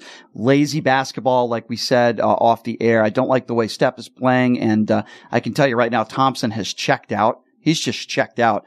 So, and Draymond Green has just, uh, you know, been Draymond Green. But with that being said, you're up five points against the Sacramento Kings. They weren't going to make the this midseason tournament anyway because my understanding is they had to win by 12. Yes. And they were never winning by 12 in this game. It was a Ooh, I, I well, they were up by 20 early. I shouldn't up say by that. 25. I shouldn't say that. But- you're, you're absolutely right. And at the end of the game, Yeah. I'm a coach and I'm watching and I'm kind of yelling at the TV and Linda's getting mad at me because at some point they were down by five with about two and a half minutes left or six. And then, uh, Looney missed two free throws, which would have put them up by seven. And then they stopped, uh, they made a defensive stop and came down and missed a three, which would have put them up by 10 with a minute and a half left. And they still got a chance to win by two. Mm. But when they did that, at that point, you're not going to make that. You're not going to win by 12. So you just got to win the game. And, you know, people, I saw on Facebook and I made a comment about that. Uh, but people were like, well, they should have just stopped trying to win by 12. They weren't trying to win by 12 at the end. They were playing a uh, hungry, younger, defensive pressuring team that forced them into two silly turnovers and a couple missed shots. It wasn't, it wasn't because they're quickly trying to make shots. It was because they're getting pressed and they were doing something. You'll love this. Early in the game, and again, I'm talking to TV, and Linda's like, "Who are you talking to?" Linda being your You wife. know, I'm like, they're doing what Don Nelson did all the time. Yeah. And he would like, if we're playing, uh, Atlanta with Dominique Wilkins or, uh, some teams with like one, maybe two play, three stars, you know, not the Celtics because everybody could play, uh, or the Lakers, everybody could play, but some of those teams, uh, and he would make a, um, it was not a snapping sign, but whatever. And that would mean that whoever is guarding like their non-player, like it was a lot of time it was me, if I'm guarding Manute or somebody, you go trap the ball whenever you want and you go trap the ball and the guy that's open is the guy that's not used to making plays. Right. So they catch, and you watch the game, they threw it to Looney or whoever, uh, uh, Saric in the middle of the floor and they have the ball and they're not used to making plays because they double teamed and got it out of Curry's Right. hand. And then, you know, he would turn the ball over and not make smart plays. Sometimes maybe make a three, sometimes turn over, but that's a strategy that Nelly used a lot back then. maybe it's, uh, it's a, a blueprint to how to beat the Warriors if you want to. Well, you know, I was talking to some people at the UNLV game last night. We'll get to that, but uh, and they were talking about how they don't understand this midseason tournament. They don't understand how it works. Uh, they don't like the regular season product. Uh, uh, listen, I understand why a lot of people out there don't like the NBA regular season product. However, I think this is a good thing for the NBA, this midseason tournament. Why? Um, first of all, players are playing harder. I don't mm-hmm. care what anybody says. You look at this time last year, players were not playing as hard as they're playing now. You hear the Celtics cheering in the background. Mm. You know, um, I'm going to tell you right now that I believe that the Final Four in Las mm. Vegas, which is, gosh, coming up next week, I'm so excited for it. You'll be at it. I'll be there. It's going to have the feeling of a playoff game Absolutely. and it's going to be good for the mm. NBA. It's great that it's in Vegas for us locals. And listen, a million dollars is a million dollars for your starters and most of these guys. That's not a lot of money, but for your 10th, 11th, 12th guy on the bench and the coach, that's a lot of money, right? So they're going to be playing hard. Everybody's going to be watching these games. It's going to be fun. Players, uh, you know, and, and, and let's hope this is good for the league. Forget about my Celtics, but if you have the Lakers and the Celtics in there, it's great for the league. This is going to be fun. And it Uh, could be the Bucks too. it could be the it Bucks. Could, it could be a pre uh, prequel of what can happen at the end of the that season. That was what I was just going to say, Mo. This is a kind of a uh, uh, a preview of what we could see in the NBA Eastern and Western Conference Finals. All right, so what I want you to do, Mo, because you get this a lot better than I do, can you explain to the listeners exactly how this works and how we get down to the Final Four? How does this work?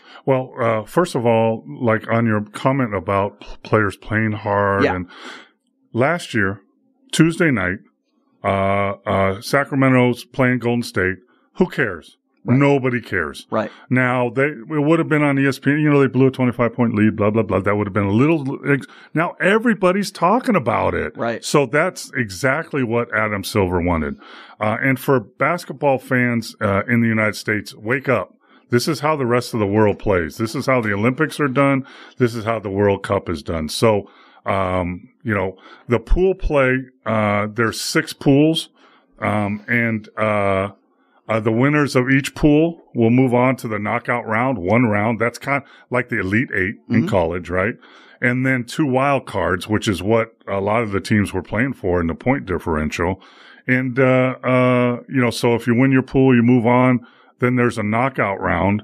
And right now in the knockout round, um, uh, the Bucks are playing the Knicks. That's a good game. Yep. Uh, Indy's I think pl- the Bucks win that game. What do you I, think? I think so. Yeah. Uh, in, I hope so because Indy's playing the Boston. I think Boston wins that. Everybody wants Boston, New York. Let's now you're looking at a semifinal game here in Yep. Las Vegas, Celts versus Bucks. or Knicks. That would also be a great game. yeah, but no. You, th- you don't? You think the Pacers can get them? Pacers are good, sure. Pacers, Knicks. but this game is on the road, right? Boston's on the road. Yeah. Okay. Yeah. Uh, the Knicks are uh, on the road as well because they're the four seed, right? Yep. So you've got the top seed in the Milwaukee Bucks in the East. They're playing the Knicks at home, and that game is December 4th, I believe. And then Mhm. you have the Pacers and the Celtics just doing the East right now. Mhm. And uh, the Pacers are going to be home. Now, that's a big deal because Boston has a huge home court advantage. Yeah. So, what are your predictions there? Well, I I think if it, I like the Knicks team, but they're just not deep enough. And I Mm-hmm. watched the Bucks play the other night, and they're playing a little better. And Middleton was healthy and had like twenty seven.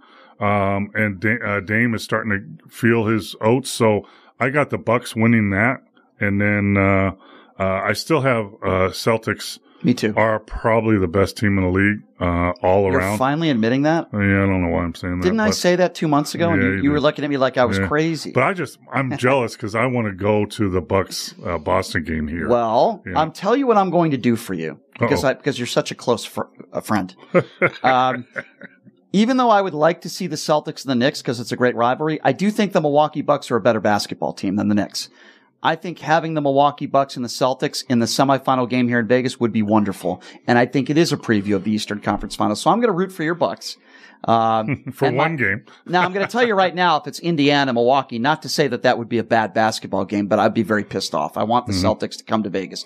So and I, you could tell by the other night they want to be here. they want to be here. and that means something in the NBA. You know, another team that wants to be here. Let's talk a little bit about the Western Conference. Um, the Lakers, the Lake Show, are the number one seed in this tournament. They are undefeated, and I believe they're playing at home against a pretty good Phoenix Suns team that could be dangerous. What do you think about this game? Well, I think the Lakers, like it's LeBron's been around for 800 years, and this is something something he's never done, right? Right. Preseason tournament, win a preseason trophy, Right. get MVP of the preseason Yeah. a tournament trophy. Yeah. So I think they have a drive there, and they're playing a little better. Uh, but the bottom line is, uh, Phoenix is probably an overall better team if they're healthy. But I think Booker and both Booker and Beal have been hurt. So, you know, I can see the Lakers winning that at home, you know, and then the next game is, Is Booker going to be playing? I don't know. Who knows? I mean, Who was the other player that you said was hurt? uh, Beal. Is how how badly hurt is he? He hasn't played in 10 games. I don't think. Lakers are gonna I win think he's only played three games. Lakers are going to win that game. And I They're also at home. And I don't think they're going to uh, risk him playing, uh, you know, throw him in there uh, this early. If if he's not 100%, he won't play.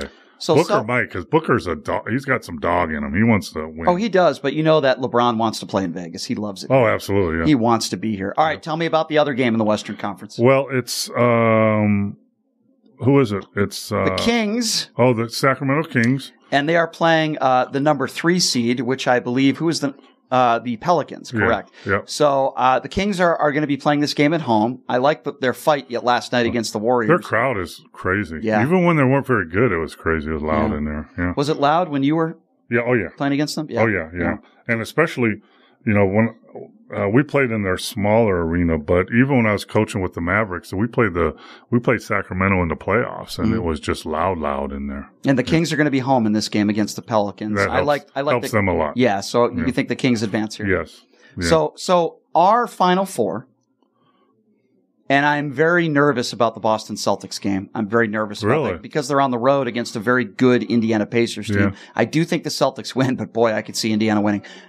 Uh, Lakers Kings, which would also be a fantastic game Uh-huh. against a very good young Kings team against an older, very talented Lakers team. That's a really good basketball game Yeah. against, let's hope, the Milwaukee Bucks versus the Boston Celtics. I you mean- can't really ask for anything better than Uh, that, right? And I mean, I mean, if the Denver Nuggets were in there, I'd like yeah. to see Denver Oh, in there. yeah. But I they, think they were the- bad. They were bad, but I would love to see Denver like replace the, you know, uh, a team like the Pelicans. You know, Yeah. uh, I'd love to see the Lakers, Denver Nuggets in the Western Conference Final Four game here. Hmm. But if it's Lakers, Kings, Bucks, Celtics, I don't Hmm. think you can complain about that. And I think that game's already sold out. I think those are already almost sold out. And you know what that's telling? That's saying the NBA, like I've said for years, in two or three years, there's going to be an NBA team here. And that's, that's pretty much saying, Yeah. you know, that's another. So, uh, we have a, G- a G League team. You know, we have the Aces and they've done great and Yep. drawn great. That's their steps. And now you can sell out a tournament like this. Now you have, okay, we need an NBA team there ASAP. Yeah, so this is going to be a lot of fun. I think we all agree on our picks here. Uh, I do. I will be rooting for your Bucks, by the way, and uh, we'll have to wait and see how this happens. But Yeah. we will be there next week. It's going to be a lot of fun. We'll be going to the practices, and I can't wait. This is a nice preview of what it'll be like to have an NBA team here. But this is even better. I mean, this Mm-hmm. Yeah. is this is so cool, and I, I praise the NBA and all you haters out there that think this this tournament sucks. You're wrong. This is great for basketball, and it's great for the NBA. Mm-hmm. With- get over the point differential. That's part of yeah, the deal. yeah, it's nonsense. All right, let's talk about uh, a a local flavor to the sell of the Dallas Mavericks. Mark Cuban selling most of the shares of his team um, to Mrs. Adelson, of course, the late Sheldon Adelson.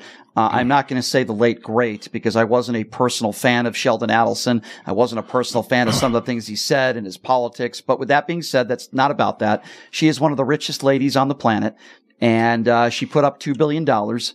Mark Cuban still makes basketball decisions. What are your thoughts on this? There's a lot of conspiracy theories. I know why this happened. I think you know why this happened. It's because they're building a big casino in, in Texas where sports betting is going to be legalized and it's going to be a moneymaker. And Adelson's going to be a big part of that. I think that's why they did it. And I don't think it has anything to do with the possibility of moving the team to Vegas. No, I don't think uh, I don't think the NBA will let a team move anymore. Um, I think they can add teams. I think they're going to add in the next two or three years. The TV contract is up in two years, in 2025, and they have to renew it. And they're going to add Seattle and Vegas and move Minnesota to the east where they should. Mm-hmm. You think Seattle deserves another team? Sure. Yeah. I, I think so. You But- had your days in playing there. What were the crowds like? It was there? great. It Yeah. was great. They had good teams too. Who did you so- play against? You played against Ray Allen? No. No, no. Uh, Detlef Schrempf?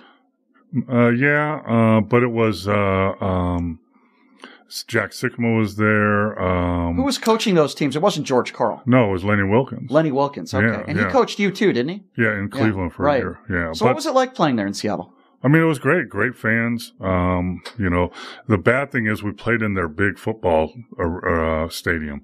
You know, that was enclosed. So I hated that. We did that in Detroit. We did it at that there. Yeah. And actually, in this when playing the Spurs, sometimes we did it in the Alamo Dome too. So that wasn't good. But their fans have always been good. And then they moved to Key Arena, Mhm. which was really smaller. It's kind of like Sacramento, Mhm. and that's what their fan base was. Are they like. going to be the Seattle Supersonics again? I don't know who has that name. I don't know. What I like that name. It's a great yeah. name. So But- Gary, Gary Payton said he, he, he they offered to retire his jersey years back, and he said he only wanted it retired in Seattle when they get a team back, Sure. which I thought was really cool. Yeah. Uh, so that'll be fun. But I Um, don't like we said. I they're not going to move a team. They're going to add teams because it's financial.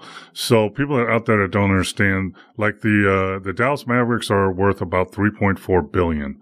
Uh, here's the other thing: Mark Cuban is selling probably forty percent, two billion of it, and he's still going to own Isn't one. it point- incredible that he sold? He, he bought the team for two hundred and eighty-five million dollars, and now he's he's it's at three and a half billion. I mean, the Yeah. guy. Yeah, he's owned it for 23 years or twenty. That's how you make years. money. Yeah, that's how everybody makes money. Uh, Yep. I mean, that's how you do it in the NBA because the NBA knows what they're doing. And, uh, you know, but if you move a team, uh, you know, that three point or four billion, whatever you get for a franchise, you know, that's split up a lot of it with between all the other owners. Right. If you move a team, it's like, um, uh, 500 million or something like that. So it's not even close. So they're not, that's why they're not going to do that. But, you know, Mark Cuban, uh, I told someone today, You know, I've been around a long time and I, I worked for him with the Mavericks for five years. He's one of the smartest people I've ever met. Um, he knows what he's doing. He knows how to make money. He knows how to grow money. Uh, one example of that is I went to his, uh, uh, his wedding, uh, reception and it was just huge with, uh, uh, Hager was the, uh, was the group that sang. Yeah. Uh, and, uh, he had his two other partners. They started their company. Um, it was called, uh, bro- it was called AudioNet back in the day. They started doing live streaming of sporting events for colleges. That's how they started. Really? Uh, yeah. And then they, they sold it and it became broadcast.com. And then Yahoo bought it and it became yahoo.com, which as we know, I think he, they sold it for almost $6 billion, I think. Uh, so they each got, um, uh, 2 billion, right? And, uh, when I went to the reception and his other people, his partners were his best men or whatever, and they talked and celebrated and I looked them up. Uh, a market turned that two billion into five billion and those other guys are still around a billion and a half. So they just lived on their money. Mark knows how to make money. Uh, If, and, there, uh, if there's anything Mark Cuban knows how to do, it's it's he knows how to make money. That's for sure. And and he he was a big fan when I was there. He he didn't really know a lot about basketball. He was around the team a lot, but he grew and he let basketball people do it. We lost the finals uh, to the Miami Heat, but then a few years later he won the championship in Dallas, which was kind of his goal. And I think he's done that. And if you could sell and make, you know, he, he's going to make a couple billion or whatever and add it to his six billion that he's worth now, and you know, uh, uh, live his life. But uh, you know, that's how you make money in the NBA. Oh, no doubt. And he's uh, very successful at doing that. That's for sure. All right, let's switch topics a little bit, Mo. Um, we've gone through the NBA midseason tournament. We talked about the sale of the Dallas Mavericks. Uh, from a coaching standpoint, I want to get your thoughts on UNLV because I'm at the game last night. Kevin Kruger's a good guy. You know, his, of course, his father, Lon Kruger, legendary coach. Uh, they're playing a Akron team that uh, some are like, oh they're they're a pretty good team. No, they're not. They're not a very good basketball team. I watched them play last night up close and personal. They're not very good. Uh, UNLV is up double digits. They played hard yesterday, and for most of the game, for 37 minutes of the game, I thought they were pretty good. Uh, do I do do I think that my I guess you could call it um, my prediction is wrong? No, uh, they're an average team in the Mountain West Conference. They'll be fifth or sixth in the conference, I think. But they're up 10 points, Mo, with two minutes to go. And they turn the ball over. They miss shots. They miss defensive assignments. And all of a sudden, it's a two point game with 40 seconds to go. They were up double digits with two minutes to go. Um, I can't say a part of that is inexperience. This is a senior laid team, A bunch of juniors and seniors on this team. So you can't say it's inexperience. These guys have been in these situations before. And I like Kevin Kruger. Again, I think he's a good guy. I root for him. I want him to win. I don't think he's a very good head coach. It's not personal. I like the guy. But you can't allow that to happen. Akron had a chance to make a three with a few seconds to go to steal the basketball game. They should have never allowed them to be in that situation. I think a lot of this is coaching. Some of it is coaching. Some of it is players not performing. I mean, you could drop the best play and the player misses a shot. You can't help it. Mm-hmm. Uh, and uh, they did make a three uh, at the end uh, to win by five, right? So that's no, the they po- won by two. Oh well, they made a big three. I saw. I thought They I did. Saw. They but, did. But I mean, you know, you you never know, and you know what? Those guys are kids. I mean, my Kansas team, who was ranked number one in their top five team, they beat uh, Northern Iowa or some, Illinois by nine points. You know, so it happens, and, and especially in college because they're young players, and sometimes it's. But coaching's, you know, I've been I've been in the business for twenty years. You're hired to be fired. That's what. It, that's it. So hopefully you got a, a nice contract and you can move on.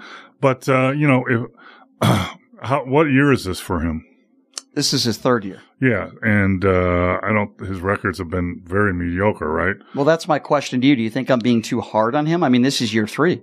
No, I mean you should you should have your system in place. You should have players in place, assistant coaches in place, and you should be starting to roll. Everybody in college coaching knows if you get a job and you're not performing at a high level in three years, you're going to get fired. That's just the business. So, do you agree with me that? Well, let me ask you this because I've already given my definition of what a successful season would be. What is a third year? What's a successful season for Kevin Kruger? I would say finish top two or three in your conference, uh, have a chance to win the conference championship and go to the NCAA. If not, go to the NIT. Uh, and, uh, you know, I'm going to like college basketball. People understand you can, you can uh, schedule wins. It's easy. It's easy. You have like 12 or 13 non conference games. Schedule winners. You can, most coaches like at USC, wherever, and I've been at Stony Brook, I've been at USC, you schedule where you're going to have eight to 10 wins in the preseason. So you schedule these, these uh, other teams and you're going to win by 15 or 20 or whatever. And then you're going to, you want to put in, in those games one or two really tests to see where you're at. But you're going to go into the conference with 10 wins. Right. So all you got to do in the conference is to get eight to 10 more wins to get Mo, 20 I, wins. I think I think your explanation of what a successful season is is almost identical to what I have said. What I have said was compete for a conference championship. Doesn't mean you have to win. Mhm. Second, third, gosh, even fourth. If you're right there, Sure. tied for third, that's that's fine. Mhm. Give yourself an opportunity to win the conference Win a couple rounds in the ch- championship. You can't be in the conference. playing game. You got to win your quarterfinal game and be competitive in the semifinal game. Good and, so and far. then go to the NIT if you can't. Go At to the worst case scenario, yes, get an NIT invite. If he's not able to do that, it's time to make another decision. And Erick Harper's the guy that's already proven to us, the athletic director, that he he's not afraid to do that. This is not his hire. Mm-hmm. Let me again. I'm rooting for Kevin Kruger. I want him to succeed. I'm just not sure from what I've seen in two years and some change that he's the right guy for this job. So in my scenario, right, that loss to that whatever team they Southern. By the way, they're one and six now. They lost by like thirty to Marquette yesterday. Yeah, so- Marquette's number three in the country, but that, still. that game It's a bad game. could come and bite you back in the butt. Yes. Because I don't know how many teams are in the Mountain West. I, uh, Well, let's go through it, huh? yeah. Utah State, New Mexico, San Diego State, Colorado State, San Jose State, UNLV, Air Force, Fresno State. Am I missing any teams? Uh, Nevada, Reno. That's nine. That's nine. um, I think I got them all. So that that's 18 league games, right? I, yeah, I think Eight- I got them all. So that's 18 league games. There's nine. No, that's uh, 16 because it's you two. 16 league Did I get it right? Did I get something right in my life? I said nine. nine, right? I'm seeing 11. 11. Oh. Who am I missing? San Diego State, Boise State, Utah Boise. I State, forgot Boise. Utah State, Nevada, San Jose State, New Mexico, UNLV, Colorado State, Fresno State, Air Force, and Wyoming. I forgot Wyoming. And yeah, you're right. I forgot Wyoming and I forgot So you Boise. take so that's 20. By the way, let's not forget about Boise. They're the second best team in the league. so that's 20 league games. 20, right? And you played. Uh, I bet I don't know what's their record now. They're 500 now, aren't they? A five and five or three and three or something. I think they're three and three. So you usually play 10 preseason games. That's 30 games, right? Yeah. So if it, you need to win like eight of those preseason, you're at eight. Then if you win 10, half of your league games, you're at 18. If you win a little more than half, you're at 20 wins. You're NIT for sure. And that's what you have That to think. That Southern loss is really bad. That's going to bite it. Yeah. If they go into, if, you know, they don't, even if they go the semis and the tournament and do that, and they don't make the NCAA, and the uh, NIT uh, thing is looking at you, you're UNLV, you have 18 or 19 wins, you don't draw good at home anyway, you're not going to get that bid. Yeah, I, I'm with you. I think we both agree on, on what Kevin needs to do this year. I just uh, wasn't very impressed with the uh, performance yesterday, uh, particularly the last couple minutes. I thought that was abysmal. I know they don't play at the Thomas and Mack for another three weeks or so. Uh, they know they play a game. Um, Are they going to a tournament or something? Or something? uh, no, I know. I, I know that uh, they play a game. Is it in Henderson? I think they play a game out there. Oh, That's a, Yeah. That's a good idea, actually. Yeah, that's play- a great gym The, the arena. crowds have been really bad. So, uh, well, let's hope there's a good crowd for the UNLV game against uh, Boise State. The championship game is here on Saturday. So, uh, congratulations to Coach Odom for the Mountain West Conference Coach of the Year. He should probably be a candidate for National Yeah. Coach of the Year. So so Washington is playing them. No, is it? No, Washington's playing in the in the Pac-12 game here, right? Yeah. And and uh, Washington University, there's a Legends sponsored uh, college tournament at MGM Grand. And, Gonzaga's in town this yeah, weekend. and Washington UW. Gonzaga, USC. Uh, I actually have tickets to that. So Yeah. uh, I don't know if I'll be able to go, so maybe I'll just give them to you. But uh, I do have a few tickets to that. Yeah, Yes. so it's a leg, uh, Retired Player Association sponsored, so Yeah. I'll be there for sure. There's, Oh, nice. Yeah, there's Yeah. a cocktail party and. and Oh, you're gonna have some fun. All right. That's right. Old Non-alcoholic duels. That's okay. right. Uh, Old a lot stories, of college, old lies. I love it. A lot of college football, a lot of college basketball to watch. Always appreciate it, Mo, when you're here. Thank you so much. Uh, appreciate your time, uh, and Andrew Yang as well. I'm so glad you're a close personal friend. I'm a close personal friend. Yes, That makes me happy. it makes my week. Another close personal friend, uh, one of the biggest Democrat donors on the planet, Jay Bloom, will be joining us in studio tomorrow. Thanks for joining us, everybody. Have a great day.